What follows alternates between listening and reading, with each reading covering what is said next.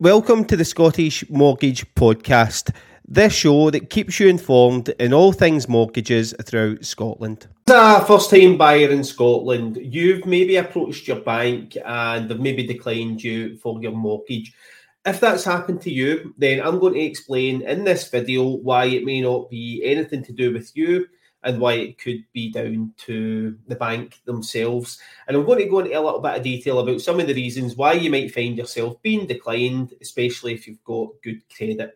So let's dive straight into it. So we've got why. So the reasons why you could be declined. So credit's an obvious one. So we won't touch on that. We'll look at the reasons why you could be declined if you do have good credit. So some of the key areas could be, strangely enough, some lenders have got a minimum loan size, some lenders have got maximum loan sizes. And what this means is some lenders will only offer to give you a mortgage up to a certain amount, or they won't give you a mortgage if you're borrowing too little, which can be really frustrating, especially here in the west of Scotland when there's lots of properties out there around 30, 40, 50 grand that um, would be ideal for young first time buyers, students, and you can't buy them through some lenders. Now, when a lender says no, it doesn't mean that you're not going to get a mortgage. It just means that you're not going to be getting a mortgage with them because while one lender might have a minimum loan size and another lender may not. So it's important to understand that when you are declined, it may not actually be about you. Something else that could decline you for a mortgage is your employment status. So something that I come across quite often working with the public sector and NHS workers, a lot of them do uh, the NHS Bank, which is agency work. And some lenders have got crazy requirements for agencies, zero hour contracts that just price it right out the market for them, whereas other lenders are okay with it. So it's just making sure that you're going to fit the criteria with that lender. Also, income threshold. So, what could happen is your income could be too low to borrow with a particular lender. And I've seen cases where one lender's offered someone £20,000 and another lender's offered somebody £80,000. Now, you can't tell me that that's down to that person. That's that lender's individual criteria that's dictating that. There's nothing that that person's done that has influenced the lender to make that decision. It's just their internal scoring and then their internal policy for what they're looking at.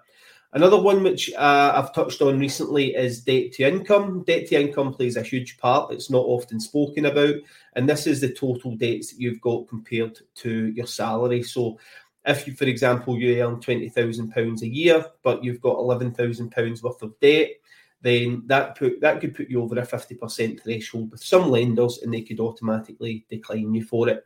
And you, you may be thinking that that's quite a lot, but actually, if you step back and think 20,000 salary, um, eleven thousand pounds loan could be a brand new, a brand new Corsa, for example. You go a brand new Corsa, two hundred pounds a month, sustainable. You can afford it, and some lenders will say that you're borrowing too much to get there, which is to help you understand there are lenders out there who would completely ignore the debt to income in the background.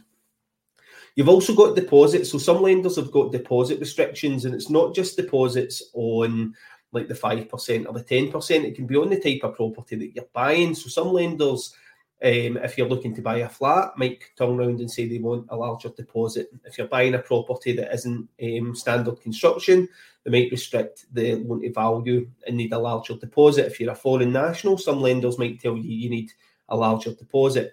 Not all banks do this, so it's important to understand that when it does happen, as I say, it's the bank and not you that's making these decisions.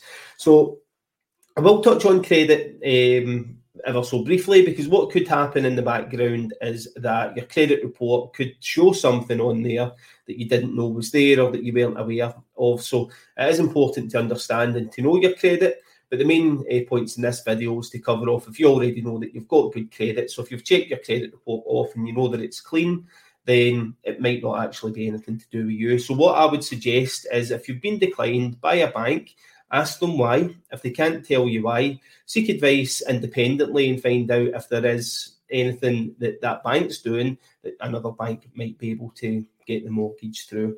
So understanding the reason why is really really important so if you are looking to understand the reason why as i say make sure that you reach out to someone and find out exactly why that's happened but i hope you do find this useful a very very short video for you today And if you do, please give it a like and please subscribe. Thanks for listening to the Scottish Mortgage Podcast. Don't forget to like, share, and subscribe if you find this useful. And if you want your questions answered, pop over to our Facebook page at Scottish Mortgage Podcast and ping us a message.